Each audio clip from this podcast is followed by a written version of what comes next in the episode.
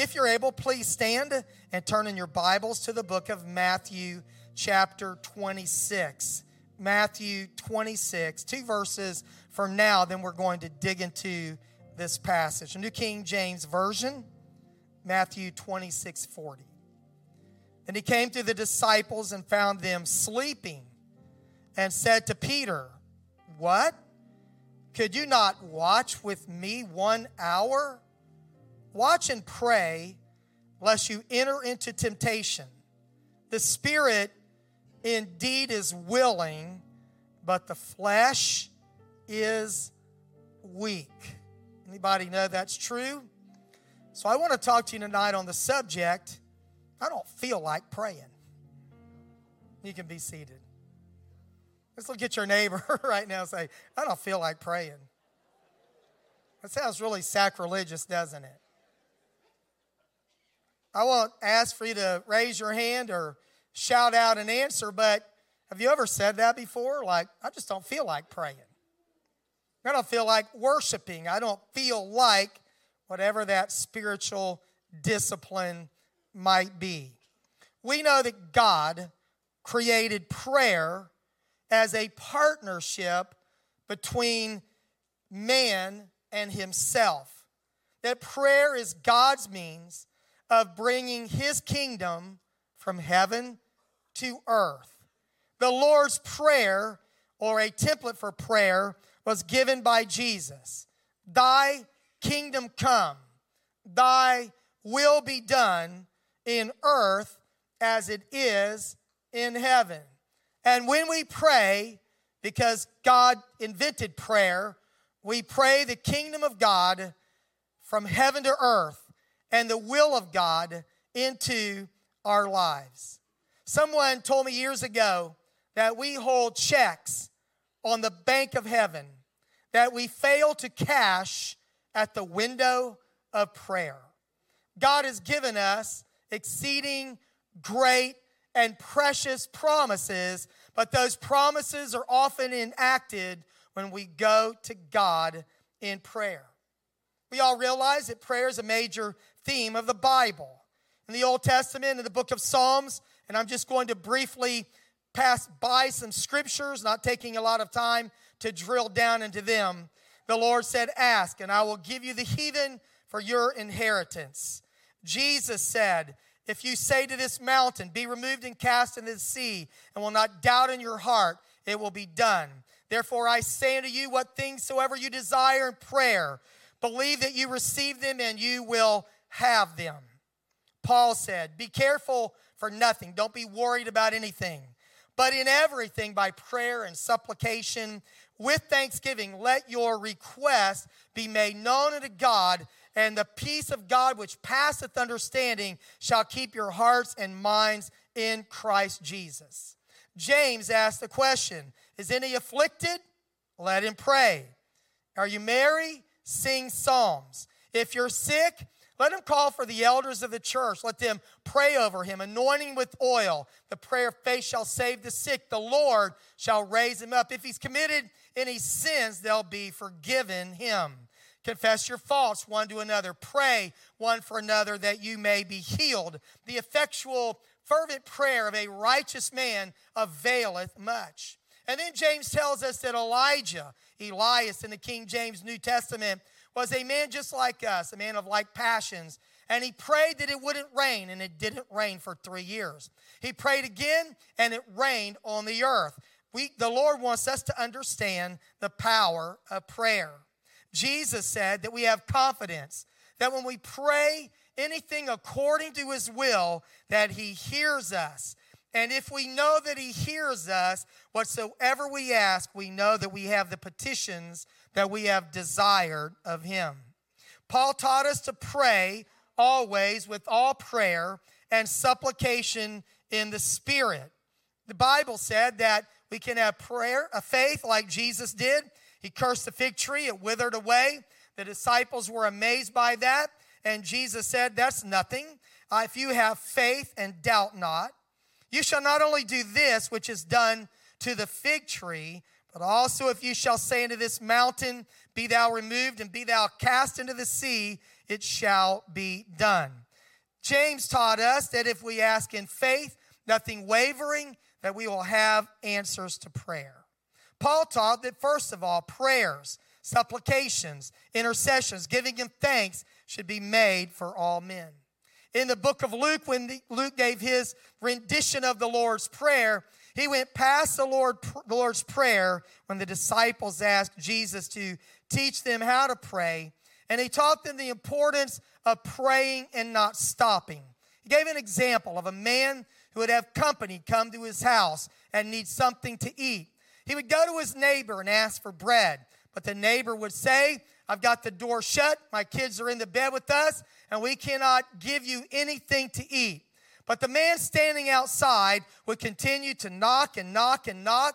And Jesus said, not because he's a good neighbor, but because that man did not give up, he will rise and give him as many loaves of bread as he wants. The Bible word for praying without ceasing is called importunity. It means never giving up in prayer.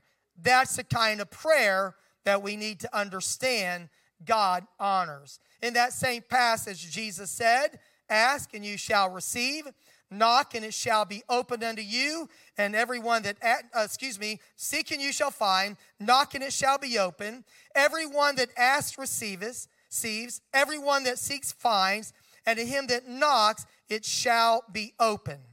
Paul taught that the Spirit makes intercession for us with groanings that cannot be uttered.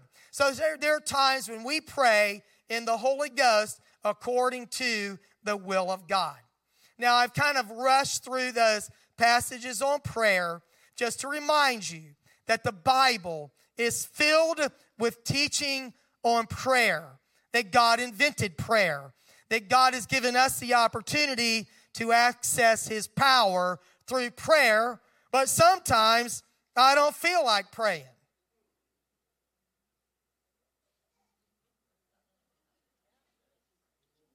So should you just tell God, sorry, God, I don't feel like praying? No, no one really wants to admit that or would never tell God, I don't feel like praying. If you happen to believe that you pray too much or that you're too close to God, I have another message for you on delusion.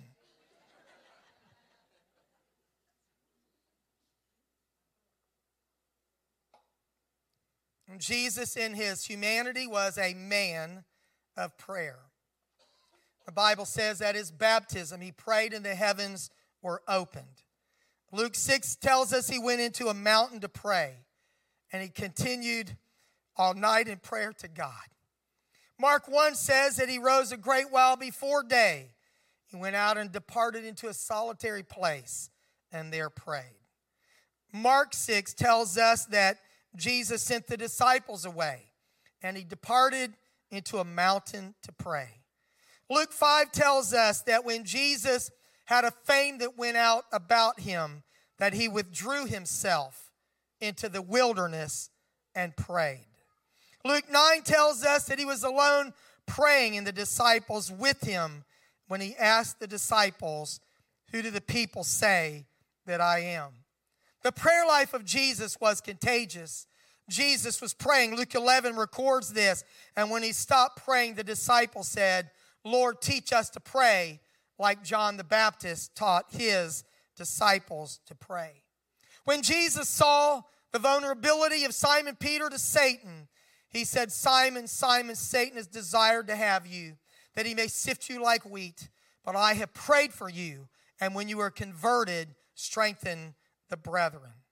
Looking back on the ministry of Jesus, the writer of Hebrews said that in the days of his flesh, when he had offered up prayers and supplications with strong crying and tears unto him that was able to save him from death, and was heard, and that he feared. In other words, he had confidence in the power of prayer. Prayer is powerful, and Jesus was a man of prayer. In Matthew 26, there's a story of Jesus' prayer at the end of his life. This passage, in some form, is found in all the Gospels. Matthew 26, Mark 14, Luke 22, and John 18 in a single verse. The setting of this prayer meeting took place after Jesus left what we would call the Last Supper with his disciples. This would be an epic night in his life. There was a Passover observance in an upper room. He washed the disciples' feet. He predicted the betrayal of Judas. He predicted the denial of Peter. He established the memorial of communion. He taught precepts to the disciples in the upper room. He prayed for his disciples. John 17 records Jesus' prayer of intercession. And at the end of that night in the upper room, Jesus, with the 11, Judas had now departed to go betray him. Jesus left with the 11 and went to the Garden of Gethsemane. I've already told you that Jesus prayed a lot of places. He prayed on a, prayed on a mountain, he prayed in the wilderness, he prayed in solitary places. But it seems that he had a preferred place to pray. Judas knew about this place. According to John 18 1 and 2, when Jesus had spoken these words, he went out with his disciples over the brook Kidron, where there was a garden which he and his disciples entered. And Judas, who betrayed him, also knew the place, for Jesus often met there with his disciples. It was sort of a prayer room out in a garden on a hillside overlooking the city of Jerusalem. This was not the first time Jesus had been there, or had he been there with his disciples. He went to this hilltop grove of olive trees, and there he prayed. As a side note, I was wondering about this. If someone was looking for you and couldn't find you, would they perhaps find you in a place of prayer? I mentioned to you that the Garden of Gethsemane was an olive grove. I've had the privilege of going to Israel once in my lifetime. And I've said it here before, teaching or preaching, and said it to people privately. That of all the places that you visit in the Holy Land, I was most moved by Gethsemane of any other place. Those ancient olive trees are large and gnarled, and they tell you that many of them that are there go back to the times of Jesus Christ. So you know you're in an authentic place, the Garden of Gethsemane, looking at the olive trees and imagining Jesus here on the night in which he was betrayed. I was uh, moved to tears and prayer there as I stood in the Garden of Gethsemane. And because I had studied the book of uh, the, the Gospels before, not the book of Acts, the Gospels, I knew what Gethsemane means. It means olive press or oil press. It comes from the idea that at Gethsemane, they would harvest the olives.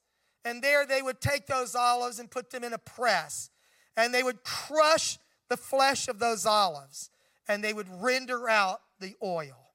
It would be at Gethsemane where the human will of Jesus Christ would be crushed and it would render the anointing that would take him to Calvary.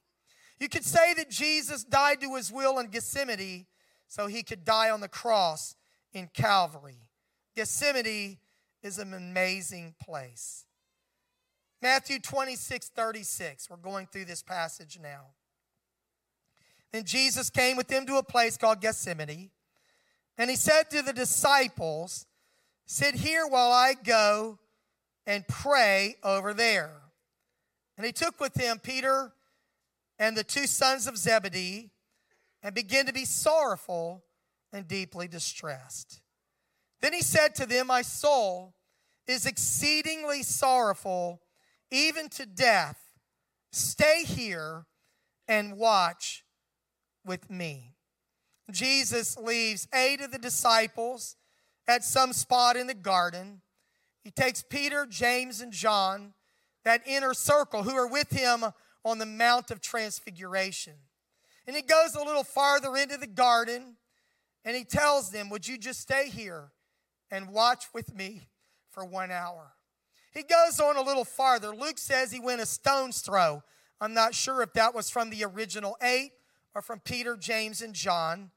But he goes a little farther and he begins to pray. But we learn from this passage, verse 39, that the disciples did not feel like praying. He went a little farther and fell on his face and prayed, saying, Oh, my Father, if it be possible, let this cup pass from me.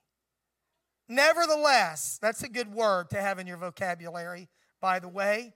Years ago, I preached here a message on the word, nevertheless, a good old King James word, nevertheless, not as I will, but as you will. That's a good prayer to pray. I want to do this, but I don't think that is the will of God. And I realize that the will of God is not just different often than my will, but it is better than my will.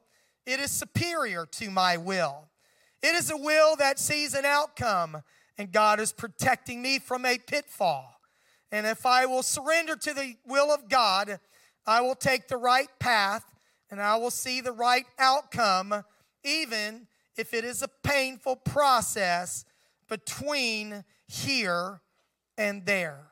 You may remember in the early days of Jesus' ministry, when he was baptized in Jordan, he was driven by the Spirit of God into the wilderness where he fasted 40 days afterward to be tempted of the devil. One of the temptations that Satan offered him was to show him in a moment of time all the kingdoms of the world. If you will just defer, if you will just kind of walk away from God and you'll serve me, I'm summarizing this, I will give you the kingdoms of the world. No pain, lots of gain. But at the end of the Bible, we understand that the kingdoms of this world become the kingdoms of our Lord and of his Christ. We realize what Paul said in Philippians 2 that at the name of Jesus, every knee would bow of things in heaven, of things on the earth, of things under the earth, and that every tongue would confess that Jesus Christ is Lord to the glory of God the Father. I do not know what would have happened if Jesus would have succumbed to that temptation in the, in the wilderness, but the answer is that he did not. And now he's in the Garden of Gethsemane, and before him, he sees the pain of the cross. He recognizes the price that must be paid. And so he prays this prayer Nevertheless, not as I will, but as you will. He pauses his prayer. He gets up from where he's praying. He walks back over to where he has left Peter, James, and John, the inner circle, the three closest disciples to Jesus Christ. These guys are, you know, the Army Rangers, the Navy SEALs of the disciples of Jesus Christ verse 40. Then he came to the disciples and found them sleeping. And he kind of picks on Simon Peter. This is the downside of being the spokesman. You also get to hear the words to you Peter, what? Could you not watch with me one hour? This must have been embarrassing. These are the men who just a little while ago have said to him when he foretold that they would, you know, the shepherd would be scattered, smitten, and the sheep would be scattered, and he foretold his death. And they said to him, You know, we'll go with you. Peter said this first I'll go with you to death. And all the other disciples chimed in and said, We'll go with you all the way. You can count on us. They're not having to die right now. No one swinging any swords. He just says, Would you, could you not watch with me one hour? But they didn't feel like praying. So they slept. Peter, James, and John, those sons of thunder, are snoozing. And then Jesus rebukes them and warns them in verse 41. Watch and pray lest you enter into temptation. The spirit indeed is willing, but the flesh is weak. Initially, Jesus had asked them to watch with him for one hour. The prayer request, you know, if you want to call it that, was I need you to pray with me. You can't imagine the stress that Jesus is under in this moment. And he invites his three closest friends to hold him up in prayer for just an hour. But they didn't feel like praying. And then he tells them the spirit indeed is willing, but the flesh is weak. Now, their intentions were good. I believe they really meant it. And now Jesus tells them that not only do you need to pray for me, but you need to pray for yourself that you don't enter into temptation. Because I know you mean well, your spirit is willing, but you also have weak flesh. You're not as strong as you think you are. You cannot do this without prayer. And Jesus said, Except you abide in me, you can do nothing. So prayer gives you power to not enter into temptation. There are echoes of the Lord's Prayer into this warning to pray in this passage. Matthew 6:13. And Jesus said, And lead us not into temptation, but deliver us from evil. He had told them earlier in his ministry that when you pray, you should pray that you would not enter into temptation. I don't quote from commentaries very much, but it's important here. The spirit flesh contrast does not appear anywhere else in the book of Matthew. It's typical of the writing of Paul. Paul speaks about the flesh many times as the as a sinful nature, but here flesh is not referring to that. It's talking about human weakness, not carnal sinful nature. The spirit is willing, but your human nature without the power of God empowering you is just weak.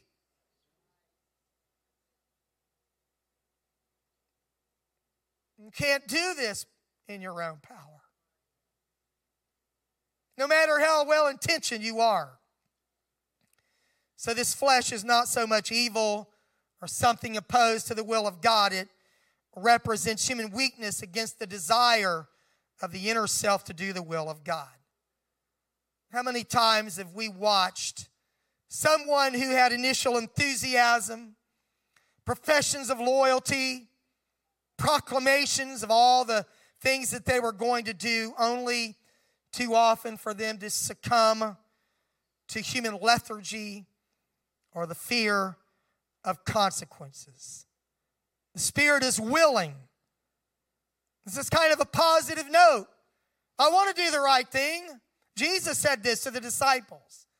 We can mark it down for ourselves that the spirit indeed is willing, but the flesh is weak. He had just come from a time of prayer where he said, If it be possible, let this cup pass from me. The flesh doesn't want to go through this, but I need to pray so I can get through this. Peter's problem is not a lack of enthusiasm or love for Jesus, but he does lack moral stamina. You know, he swings his sword in the garden, cuts off the ear of Malchus, a servant of the high priest, and then around a fire, watching at a distance as Jesus goes through the trial, a young girl asks him if he's a disciple. He denies the Lord three times. He curses and swears. The Spirit indeed is willing, but oh my goodness, the flesh is so weak. Verse 42. Again, a second time he went away and prayed, saying, Oh, my Father, if this cup cannot pass away from me unless I drink it, your will be done. In this second prayer, it appears that Jesus, his human nature, is reconciled and fully submitted to the will of his Father. In the ministry of Jesus, he made clear declarations that he had come into the world to die. His face was set for Jerusalem. He told the disciples that he would die. He came to the world to die. He knew that he would come to this moment, but, but in this moment, in this moment, he had to wrestle through to complete submission to the will of God. I want to just pause here to say that in our lives, we really mean well. We tell the Lord we'll do things. But when you come to a crossroads in your life, when you come to a crisis point in your life, you better stop, pray, ask God to give you the courage, the strength spiritually to act on your profession, on your promises. Because when you really tell Him you'll go anywhere and do anything or whatever it is that you promise Him, there'll be a moment when you have to kind of pay up. I know it probably is a bad illustration, but I say initially you tell the Lord in a wholesale way, I'll go anywhere, do anything, I'll take up my cross and follow you. Oh, yeah, but then one of the gospels says, take up your cross daily. When you start paying full retail certain times in your life, when you've got to act on your commitment to obedience to Him. Jesus spiritually is holding this cup in His hands, not literally. And there's a lot of speculation, a lot of theologians wonder what was in the cup. What was the cup? He's holding this cup, you know, spiritually, and he's saying, if it's possible, let this cup pass from me. I don't want to drink this. But if it's your will, then I will drink this cup. Death was in the cup, but to me, of all the things that I see that were the most repulsive to Jesus, you know, the Bible said in Hebrews 12, for the glory that was set before him, he endured the cross, despising the shame, sat down on the right hand of God. He saw the joy on the other side of the cross. But to my thinking, and I think it's broader than any one thing, when he looked in that cup, it wasn't just the sufferings of Calvary, but it was becoming sin. Here is God Almighty in flesh, the sinless Lamb of God he had never had an evil thought. He had never committed an evil deed. And yet on the cross, all of our transgressions were put on him and nailed to him. For the Bible said, Curse is everyone who hangs on a tree. So, to my way of thinking, becoming sin, having to say, My God, my God, why hast thou forsaken me? Because holy God cannot dwell in someone who's become sin. And uh, he took the curse and gave his life on the cross. The only way to deal with the cup is to drink it. And uh, he did.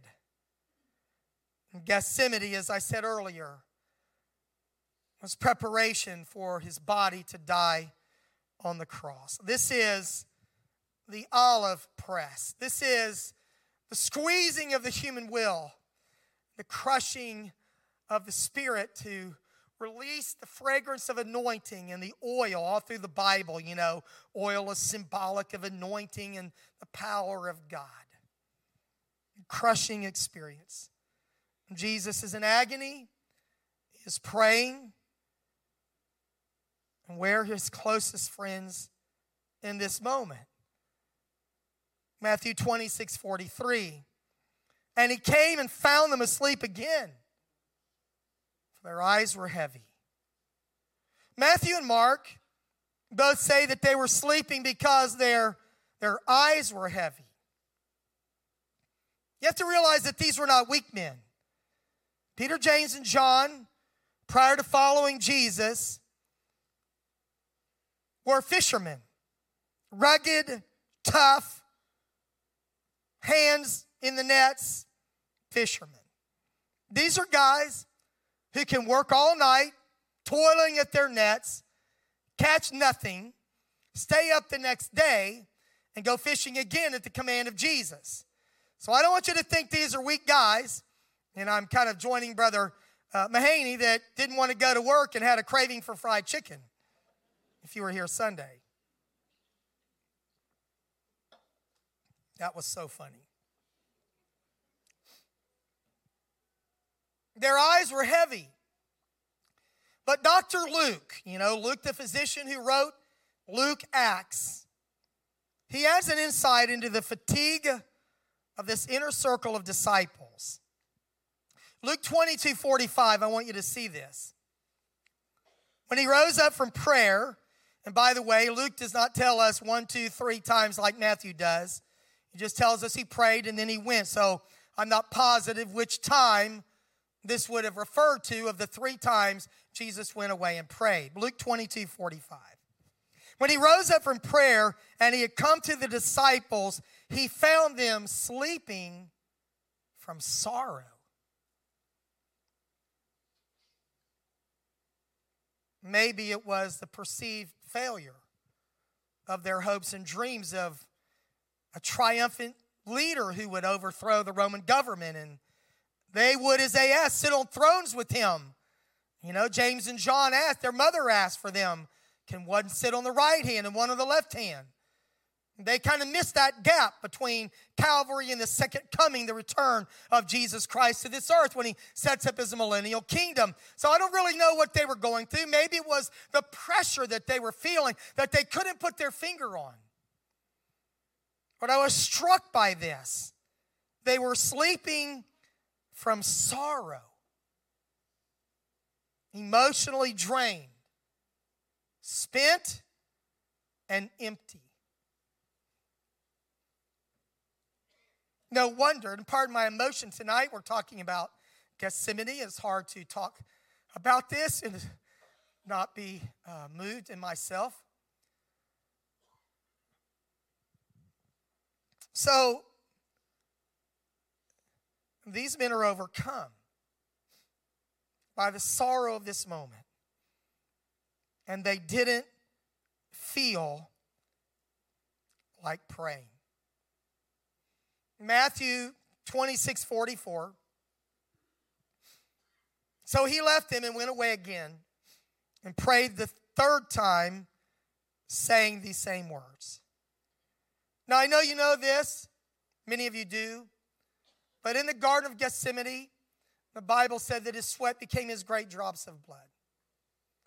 You can read this and study this, but under tremendous duress, it is possible for the capillaries near the skin to burst and for blood to be mingled with sweat. His sweat became, as it were, great drops of blood.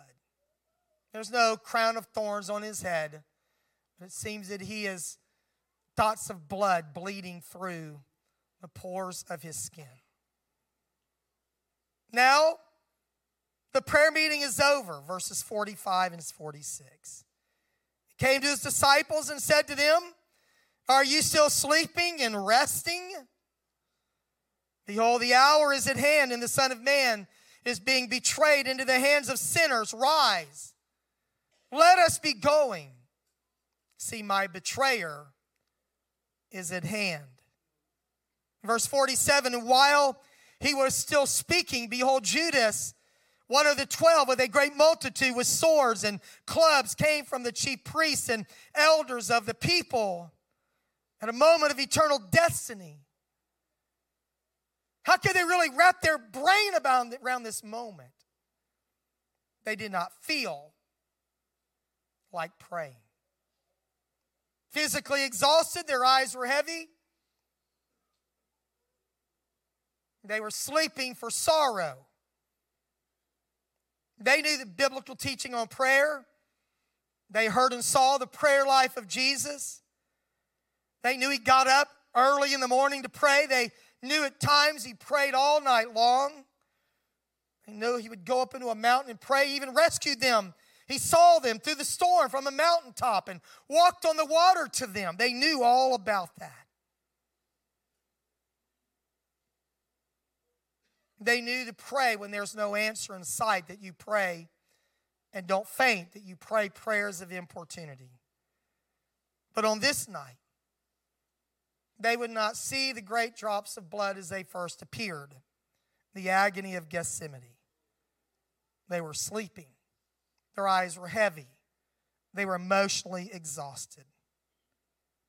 I can reason from the grand plan of God that perhaps Jesus had to go here alone.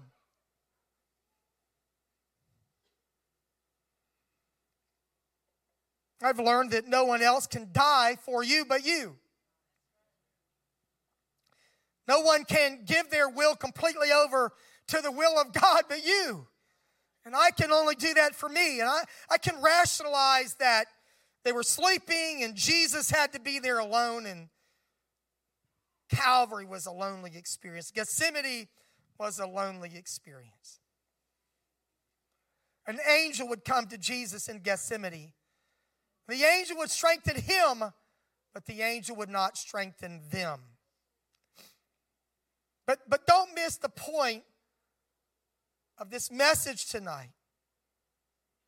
That perhaps the time when you need to pray the most is when you don't feel like praying. Maybe when your emotions are dead.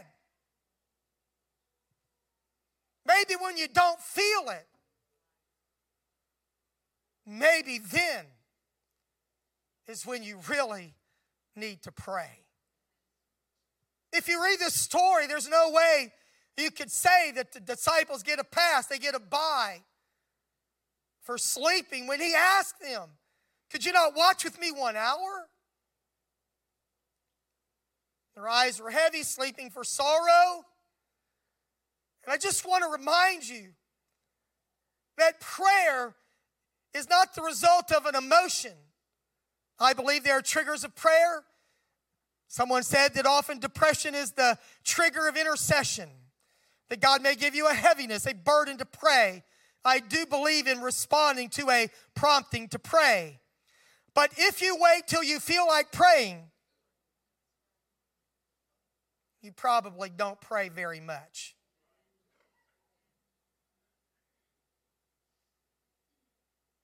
Feelings are terribly unreliable. And emotionally oriented people, they pray when they feel good about it and and they don't when they don't. Maybe they pray when things are good or pray when things are bad, but prayer is not the habit of their life. Prayer is something they do either when they're in a bind or when they're in church or when it is convenient. But otherwise, they're sort of asleep at the wheel. When they need to be praying most, they don't feel like praying. So they don't. James told us that if we would draw nigh to God, that he would draw nigh to you. He taught us to cleanse your hands, you sinners, and purify your hearts, you double minded. Jeremiah 29 13, and you shall seek me and find me when you shall search for me with all your heart. Isaiah said, Seek the Lord while he may be found. Call upon him while he is near. Let the wicked forsake his ways and the unrighteous man his thoughts, and let him return unto the Lord, and he will have mercy unto him and to our God, for he will abundantly pardon. So when you don't feel like praying, make a habit of prayer. Seek the Lord in private prayer. Pray in corporate prayer meetings that are hosted at our church because there's exponential power in prayer. Where two or three are gathered together in my name, there am I in the midst of them. And if any two of you agree on anything is touching, God will do it of them, the Bible says. And that's why we have corporate prayer. S.D. Gordon, an evangelical lay ministry, lived in the, eight, the late 1800s and early 1900s quote that I've kept in my mind the greatest thing anyone can do for God and man is pray. It is not the only thing, but it is the chief thing. The great people of the earth today are the people who pray. I do not mean those who talk about prayer or those who can explain about prayer, but I mean those people who take time and pray. And the Lord said to Solomon, In the night, if my people, which are called by my name, for Second Chronicles 7 14, if my people, which are called by my name, shall humble themselves and pray and seek my face and turn and turn from their wicked ways. Then will I hear from heaven and will forgive their sin and heal their land. You may or may not be at a crossroads in your life. You may not be in a Garden of Gethsemane experience. I believe that nationally we are at a spiritual crossroads in our country. Regardless of your political affiliation, the powers of hell are hard at work to undermine the moral pillars of our nation. And in your own life, your workplace, in your neighborhood, in our school systems, there is an all out onslaught against you. Satan has desired to have you, that he may sift you like wheat. But thank God that someone knows how to pray and that God will intervene. Would you please stand right now? Lift up your hands to the Lord and your voice to the Lord. And would you open your heart to God? And would you say, Lord, I come to you right now and I humble myself to pray. I humble myself, Lord, to seek your face. I turn from my wicked ways, Lord. I open my heart to you right now. In Jesus' name. In Jesus' name. In Jesus' name. In Jesus' name.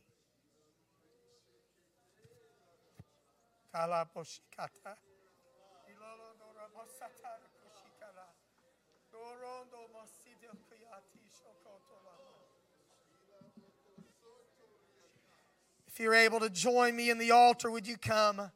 And let's pray the prayer of the Lord's Prayer. Pray for the kingdom of God to come. If you feel more comfortable kneeling at your seat, you're welcome to do that. We have music that will play, but I think we'll just mainly pray right now before we sing anything. Let's just pray. Would you pray for the kingdom of God to come? And would you pray for the will of God to be done? Would you pray for your daily needs? Would you pray for forgiveness? Would you pray that you would not enter into temptation? Would you remind yourself to pray that you are acknowledging the kingdom and power and glory belongs to him.